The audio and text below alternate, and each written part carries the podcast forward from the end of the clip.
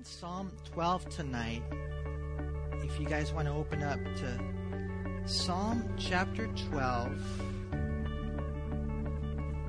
And as we open to Psalm 12, I wonder if there's anyone here who needs help. Anyone here need help for any reason? And of course, I know uh, we do, right? As a matter of fact, looking out at some of you guys, I think you need a lot of help, to be honest with you, man you know, a, a, lot's going on, and I wish, and not that I could help, you know, the way that God can, but I kind of wish I could sit down with every single person and say, hey, what's heavy on your heart? What's going on in your life? You know, what are your struggles? Uh, I just, you know, you just get interested in the trials and the burdens that people possess you know, what's the problem? Um, did you know that sometimes our problems linger because we can't put our finger on the problems? Sometimes it's crazy. People are so busy that they haven't even really sat down before God to identify the problems in their life. You know, I know for me, like when I go and I spend time with the Lord and I get on my knees, I just kind of like, I just spend time with God and I say, God, search my heart. You know, what's going on in my life? What's going on with my wife? You know, what are her hurts? And, and then my daughter, Lord, what's the situation there? My son, you know, the ministry. We need to get before the Lord and be able to identify our problems because if you don't know what the problems are, then you will never really experience the answers that God wants to give. You know, how would you finish this sentence? Help, Lord, for, and then you fill in the blank. And we're going to see that's what David prayed tonight. And we might need God's help tonight. We also might need God's heart tonight. Maybe you're here and your heart, you know, if you're honest, your heart, your heart has not been right in God's sight. Maybe it's been divided, dishonest, disloyal, disobedient. You know, and, and so I want to tell you this believe it or not, you've come to the right place. If you want help for your heart, if you're open tonight, that I want you to know God is more than willing to come into your heart. No matter who you are, no matter what you've done, maybe you're here, you're not a Christian, maybe you are, it doesn't even matter. The bottom line is if you're not open, then God won't move. But if you are, then the living, loving God is willing to meet you here tonight. And I love this psalm, uh, Psalm 12. Look what we read in verse 1. It says, To the chief musician, a psalm of David. I'm sorry, yeah, Psalm 12 right? Psalm 12. To the chief musician on an eight stringed harp, a psalm of David. Help, Lord, for the godly man ceases, for the faithful disappear from among the sons of men. Here we see in this psalm that David cries out to God for help. Um, he cries out for protection and deliverance from ungodly men and unfaithful men. You know, they seem to have been men who at one time David trusted, but now they had turned from him. You know, the NIV, it translates it in an interesting way. It says, Help, Lord, for no one is faithful anymore. Those who are loyal have vanished from the human race. It's interesting. You know, kind of like today, in David's day, whatever was going on at this time, there was a lack of loyalty. You know, that word loyalty is an interesting word. It means giving or showing support to a person in the ups and downs of life. It's, it's being faithful to a person or a cause. I like this. It's friendly allegiance. Doesn't mean you follow them, you know, with blinders on your eyes, but you uh, as, as a friend, are loyal to them. You know, David's saying, Help, Lord, for the faithful man. They're, they're not around anymore. The guys that are loyal, it's like, uh, it's like old school for whatever reason, you know? Now, I personally believe that this psalm was written during the time that David was on the run from Saul. And, and so the very same soldiers that David had previously fought side by side with The men he at one time led, the men he loved, turned on him. They were disloyal to him. And, and, and worse, way worse than that, is that they were, in being disloyal to David, their leader, were disloyal to God. Watch what happens in this verse right here. Look at verse 2. It says, They speak idly, everyone with his neighbor with flattering lips and a double heart, they speak. You see, their hearts were divided. And that's kind of ugly. So their words were divisive. You know, duplicity led to flattery. And of course, the reason for flattery, you guys know, is to get someone on your side, you know, to get what you want. It's called uh, communication manipulation. That's what flattery is. And you guys, just uh, as a general rule of life, you guys know beware of flattery. You know, and it's hard sometimes because someone gives you an honest compliment and, and is sincere. They're not really seeking anything no position, no possessions, no prestige, no power. You know, that, that's, that's okay, but, but when they want something from you, that's when it can get really tough. We have to beware of flattery. Remember, flatterers look like friends, just like wolves resemble dogs. And sometimes it's hard to tell the difference, huh? Uh, we have a picture here, I think, yeah. Uh, which one's a wolf, which one's a dog? Some of you guys probably know, huh? They look so similar, but they're so different. Um, from what I understand, uh, wolves, their snouts are a little, little longer, but not always. Usually, wolves are stronger, but not always. Usually, wolves are bigger, but not always. Um, their teeth are similar. They have the same number of teeth, but the wolves' teeth are, especially their molars, are stronger and they can crush bones.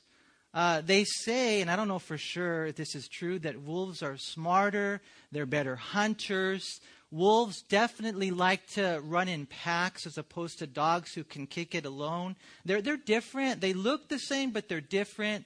This is something interesting. Uh, dogs bark, wolves don't.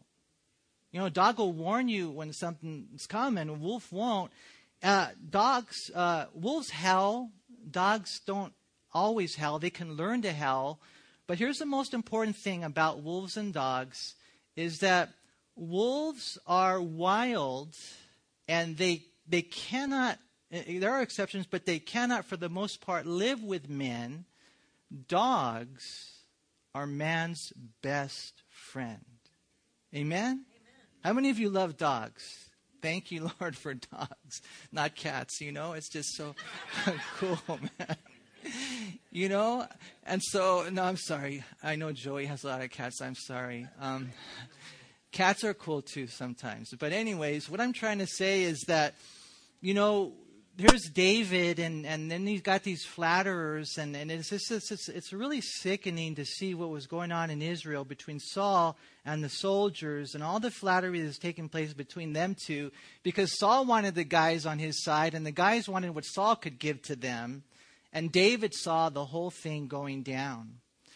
You know, it's been said that flattery is a mouth that praises and a hand that kills. It's all about power, prosperity, position. We read here in verse 2, notice again that they speak idly, everyone with his neighbor. With flattering lips and a double heart, they speak. You know, literally in the Hebrew language, it's a heart and a heart. That's what it says in the Hebrew. And so they were divided. And here's the thing not ultimately divided between David and Saul, they were divided between the enemy and the Almighty. Because at the end of the day, when you're divisive, that's really the bottom line. And so, in the situation, you know, David prays. He prays that God would get him. Look at verse 3. he says, May the Lord cut off all flattering lips and the tongue that speaks proud things. You know, David wanted the drama to end. Get rid of it, God. David knew all too well that people can use their tongues to start trouble. It's like double trouble. So he prays that God would just bring it to an end. Lord, don't let it linger any longer. I'm done with this. You know, all the talk, all the trouble, Lord, I pray you'd cut it off. Lord, I'd pray you cut it out. I mean, that he might even have been praying God kill him to, to cut someone off in the Hebrew language. It could mean that. And you know, and I don't know, you know, what's going on in your life or how this will ever come into play. Maybe you're here tonight and you have problems at work. A lot of times, uh, it's there's craziness at work, huh? Because people are jockeying for position, and you know, I, I've talked to people in their work situation, and it just uh, it just breaks your heart. You know, this guy right here is such a cool cat. I mean, just loves the Lord. You know, is a is a faithful worker, but you know how it is sometimes, man. The boss or, you know, the, the politics of it all, you know, things start happening at work or, or maybe in family. How many of you guys have drama in your family? No, I'm just joking. I won't make you raise your hand.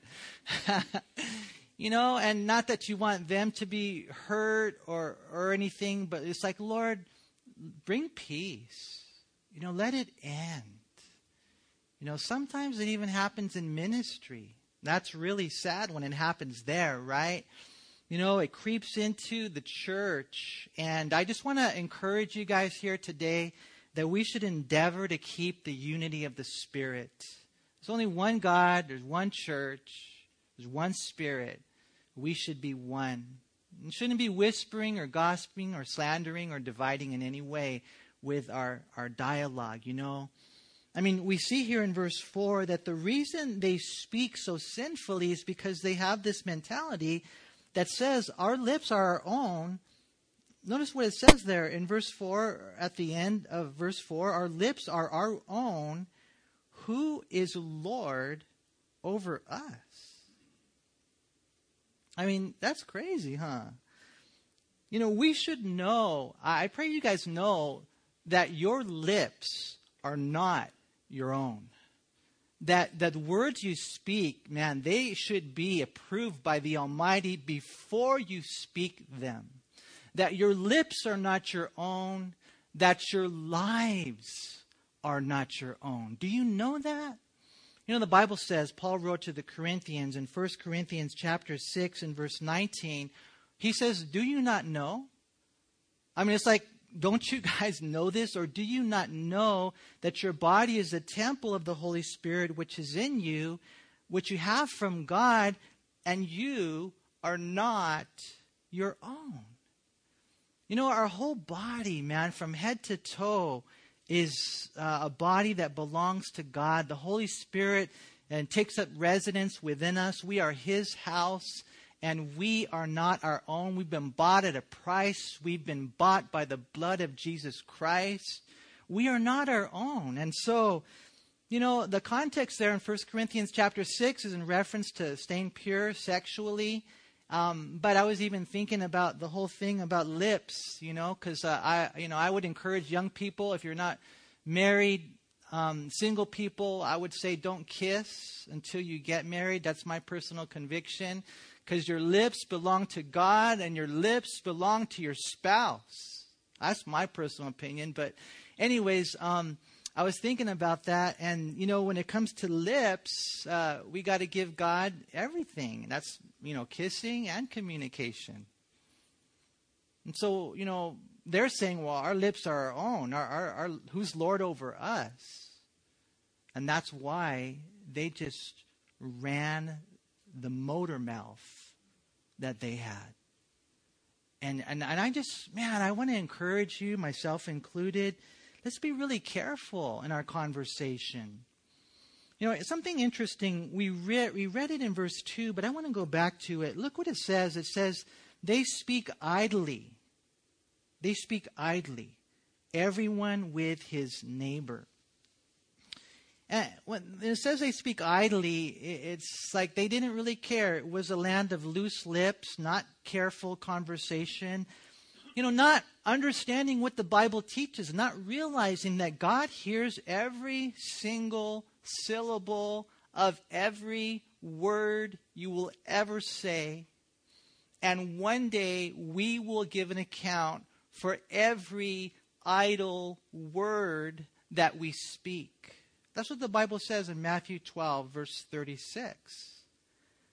And so I would say that the Lord should be the Lord of our lips. Amen? You guys think that's good? Or no? Yeah. okay, now having established that, it's interesting to me what we read here in verse 4. I'm not sure about your Bible, but in my Bible, the L in Lord is not capitalized. Notice again what we read in verse 4 it says, Who have said, With our tongue we will prevail, our lips are not our own. Who is Lord over us? Now, I'm not sure about your Bibles, but how many of you here in your Bibles, it's not a capital L? Raise your hand. It's not a capital L. And you know what that means? It means the translators were wise enough to realize that this word is not in reference to God. It's in reference to a man that God had placed over them. And what these guys were saying, in essence, is like, we don't want David to rule over us. That, that's basically really what they were saying, you know? David, who happened to be a loving leader, who in the past was captain of the army of Israel and, you know, led them to victory, who in the future would be the king in Israel, was something that Saul and the soldiers were resisting. And so, you know, the truth is, and, and it's just a hard, it's hard for us, but there is a structure in the church, there's a structure in the world, and when we despise or think little of human authority, we actually despise and think little of divine authority. And so these guys, you know, that was their heart. David sees all this and he prays. He prays in, in verse 1. What did he pray? Help, Lord. Help. In verse 3, what did he pray? Um, get them, Lord. You know, cut off their flattering lips. He prayed. And in verse 5, God answered. Notice what it says. It says, For the oppression of the poor, for the sighing of the needy, now I will arise, says the Lord, I will set him in the safety for which he yearns. I don't know if you guys were here for the first uh, psalm that we taught, but I, I, mentioned to you that there's a, a psalm for every sigh. You know, let's all sigh together.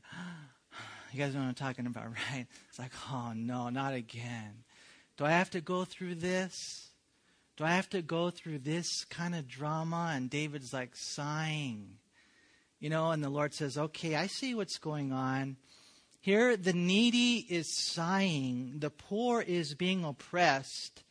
And I, and I think David qualified for both. I mean, he's on the run, he's living in the caves of Adullam. You know, the cool thing is when you go to Israel, you're going to be able to see some of those caves. They're not that impressive, but still, you know, you're going to be able to see them where David, you know, lived. I mean, there was no, you know, McDonald's around there. There weren't any 7-Elevens. I mean, it was a rough life, you know. It was a, it was a tough life. And so the Lord says, "Okay, I'm going to I'm going to I'm going to answer your prayer." You know, the Hebrew word here translated oppression, it, it speaks of havoc and violence and destruction, ruin and devastation. And the enemy had done that it's interesting when you study the life of David in 1 Samuel 22 is an example of how Saul came in. He killed 85 priests, all their families, women and children. I mean, the enemy was getting violent. And, and so the Lord here, he says in verse 5 again, for the oppression of the poor, that, that violence that's, that's, that's, that's being, you know, havoc and wreaked against them for the sighing of the needy, God says, Now I will arise and I will set him in the safety for which he yearns. You know, the, the, the priests died, their families died. Question is David next? And so God says, Listen, David, I've heard your prayer. I will arise and I will set him, speaking probably of David, in the safety for which he yearns. And basically, you guys, what I, what I think we see here is a personal promise that God gave to David because he prayed. Because he prayed. You know, he, he, he prayed. I wonder if we really know the difference that prayer makes. I mean, do you guys really know that? I'm reminded of uh, that time when Jerusalem was surrounded by 185,000 Assyrians. That's a lot of Assyrians. This is a country that nobody could defeat. This is a country that they would go into town and they would take all the heads, they would chop them all up, and they would stack them up in a pyramid. This is a country that was so cruel that they, they would cut off limbs, take you away captive. This is a country so cruel that they would take the leaders and they would impale them for everyone to see. So Jerusalem is surrounded by 185,000 Assyrians. Hezekiah doesn't know what to do. He really he can't do nothing. We we can't do nothing. You can't save your spouse. You can't bring your children, you know, to that place that that that they need to be. I mean, how many of us here are facing situations that are absolutely impossible? But you haven't really prayed the way you've been called to. You know, David prayed. I mean, think about writing a song. I mean, for those of you who have ever written a song, you know it's not that easy. I mean, for the most part, you know. But you gotta, you gotta, you gotta work this whole thing out. You gotta come up with the, whatever it is you're gonna play on the eight-string psalm and and uh, a harp and you know, work out the words and, you know, you're, you know, you're, it's, it, sometimes it takes a long time. I mean, David, this whole song is a prayer. It was serious prayer. And as a result of that, God, God answered. Hezekiah, you know, he prayed when they were surrounded by 185,000 Assyrians and it didn't look, you know, very good it looks so impossible, but the Bible says in 2 Kings 19:20, then Isaiah the son of Amos he sent to Hezekiah saying, "Thus says the Lord God of Israel, because you have prayed to me against Sennacherib, king of Assyria, I have heard." What if he hadn't prayed? Do you think it would have been different? Yes. You know, there's, there's an interesting passage in the book of Ezekiel. It says that God was looking for someone to stand in the gap, but he didn't find anyone, so he didn't find anyone, so he had to judge the city. You know, there in Second Kings, it's interesting. God sent one angel and he wiped out 185,000 Assyrians. And God says it's because you prayed. And there's something kind of cool that that story, that whole story there, is found in three places in the Bible. It's found in Second Kings 18, Second Chronicles 32, and Isaiah chapter 36. So why is it found over and over and over again? So that we get the message that when you're surrounded by 185,000 Assyrians, that when you're stuck in a situation that is absolutely impossible, that you are being called to your knees. And if you pray, God will deliver you. I have a feeling that a lot of Christians, they don't. And there's a million excuses. But I want to encourage you guys uh, tonight, let there be a new beginning. Imagine if God really stirred us up as a praying church. You know, sometimes I hear people say this. You know, all, and you pastors, you probably have heard this. You know, people say, I don't know what to do. I don't know what to do. pray. pray. I don't know what to do. You know, James chapter 1 says, pray. Ask for wisdom. God says, I promise I'll give you wisdom and I'll give it to you liberally and without reproach. I'll show you what to do. We shouldn't really, really be in a place where we don't know what to do. If you don't know what to do, it's because you're not praying. Yeah, but Manny, the sky is falling. The sky is falling. You know what to do when the sky is falling? Hold up your hands. Pray. Because what will happen is God's omnipotence will meet your weakness and He will hold up the sky that's falling, he'll lift up the sky that's falling. He will either change them or he'll change the situation, or more than likely, he will change you. You're like, but I don't need to be changed. Yeah, right. you need to be changed. We all need it. We need to grow. We need to grow in our prayer life. You know, the psalm right here, it's a prayer. In verse 1, where it says help, that word in the Hebrew literally means to save. And so David is a psalmist asking for salvation. David is, is praying for deliverance. And so, verse 5, God gave him a personal promise. And God says, David, I tell you what, man, because you prayed, because you, you know, sought me the way that you did, uh, I, uh, I'm going to keep you safe. And I'm going to do a work in your life. And so, David responds then in verse 6, and he says, um, The words of the Lord are pure words, like silver tried in a furnace of earth purified seven times. You shall keep them, O Lord. You shall preserve them from this generation forever. The wicked prowl on every side when vileness is exalted among the sons of men. And, and, and what David is basically saying here is, Lord, I hear your promise and I, I know it's true even though the world is wicked and evil in this world is exalted, God said, David, I want you to know that you will be protected by me. That's what God says. I mean, we live in a crazy world, huh? We're living in like Babylon, man. It's awful. The things that we see you know, and, and your boss does this, and, you know, your compa does that, or whatever. I don't know what our situations are. And, and you know, eh, but this won't touch you. It won't touch you because you are the apple of his eye, and you have prayed. But if you haven't prayed, you know, it's interesting. We're going to look at a verse in James chapter 4 in just a second. But, you know, the, the Lord, he, he just says, here's the way it works. And I, and, I, and I think this is true because when you pray to God, I, I really believe that it's not just you talking to God. When we pray to God, I listen. Don't you listen?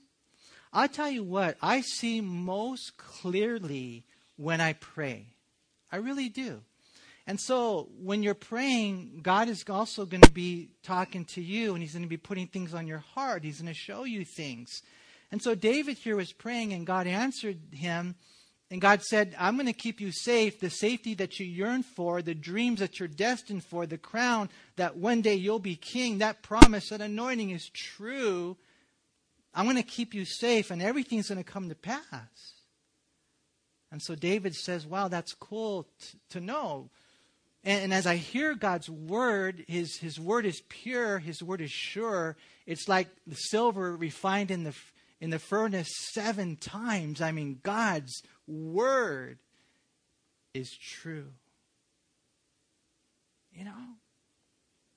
His truth is untainted, untarnished. God will protect us. When we pray, God will direct us. When we pray, God will perfect us. When we pray, God will take care of our children. When we pray, God will take care of our finances. When we pray, God will take care of the church. God will take care of you, us. When we pray, God will answer. God will give promises when we pray. You know, for David, it was a dynasty, it was a monarchy. Since he prayed, God would rise, and therefore David would rise. He would be saved from Saul. Even though the enemy wanted to end his life, David's enemies would die, not him. And David would go on to become the greatest king in the history of Israel. And even better than that, he would be a picture of Jesus which ultimately that's what we want more than anything else. I mean, praise God that God can, you know, put me in a place and hopefully use my life, but at the end of the day, I want to be like Jesus. And that's what David was. And it's amazing how God would then use his life, and through him, our Lord and Savior, Jesus Christ, would be born. And David is just a great example for us. And I, and I just pray that as tonight we, we just come, you know, to the Lord's table, we search our hearts, we ask God for, you know, grace and, and you know, change us, Lord, that we would, if anything, I was thinking about this because you guys know how I get kind of weird sometimes, right? You know, a lot of times when you go to the, the doctor, um, he usually, not always, unless you go to surgery, but, you know, usually he doesn't fix you right there, huh? Usually he doesn't. He says, hey, what's up, man? Why are you eating all these ding dongs? You know, why are you eating all this junk food, right? You know, you need to get, you know, you need to get to, you know, exercising and change your diet, or I'll tell you what, here's some medication, or get some rest, or, or whatever it is. I mean, usually when you go, you know, he'll tell you what to do. And in, in one sense, that's kind of what, what tonight is. Although I do believe the Holy Spirit is here and he can do surgery tonight. I believe God is here and he can touch hearts tonight. He can do anything tonight for open. But for the most part, what ends up happening is we get this holy huddle, then we go home. And the question is, will you pray? I know I've been a Christian for a long time. And and I tell you what, my prayer life it's growing. And I thank God for that. And we need that. We need to go to prayer meetings on Wednesday nights, you ladies, or Saturday morning, guys, Monday nights, anyone's welcome. Start praying with your family. You know, sometimes people have a hard time. You know, the Lord told Peter, "Hey, can couldn't you pray for an hour?" And so uh, I don't know what to pray. Pray for an hour. Well, maybe if you pray for your kid with your kids, with your family, you get a little time there. You know, and you're like, "Well, I got little ones." Yeah, they're the best prayer warriors, man. Whenever I'm desperate, I get the kids praying. I tell you what. and you watch what God will do. If you think about it, that's how your life began. As a Christian, it all began with a prayer. If you're here today and you don't know Jesus Christ, you know, maybe you've gone to church all your life. That doesn't make you a Christian. You know, maybe, uh, you know, you're religious. That doesn't make you a Christian. Are you born again? You know, have you really given the Lord your life? I pray that today you would pray, God, come into my heart. That's how it starts.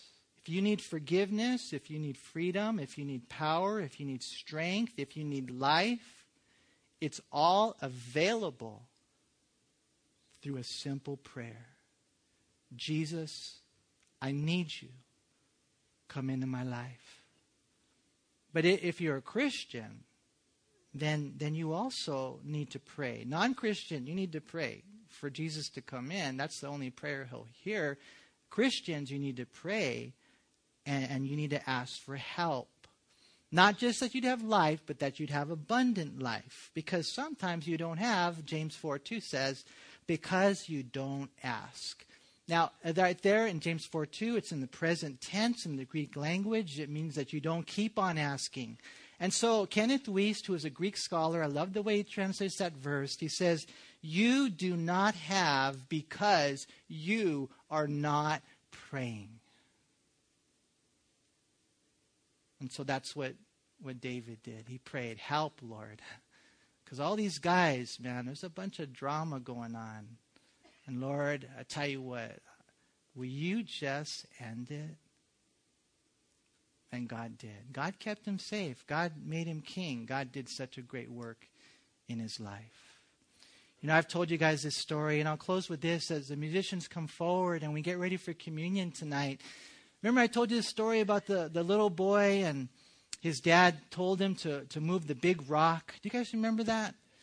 And so, um, I'm sorry, I'm going to tell you again, but you know, just in case. The little boy, his dad asked him to move the big rock, and, and he and he and he said, "Okay, Dad, I'll do that for you." And and he went and he and he and he tried to move the rock. He grabbed it, but he just couldn't move it. And And so he goes and he gets a, a, rope and he ties it around and he tries pulling it and he, and he can't move it.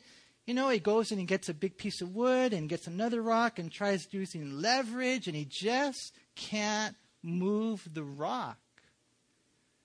And so he goes back to his dad and he says, Dad, I tried everything. I can't, I can't do it.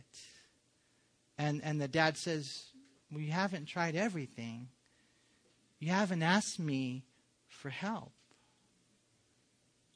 And the little boy says, Dad, will you help me? And the dad says, Absolutely. And I tell you what, I think that's what God is wanting from us tonight.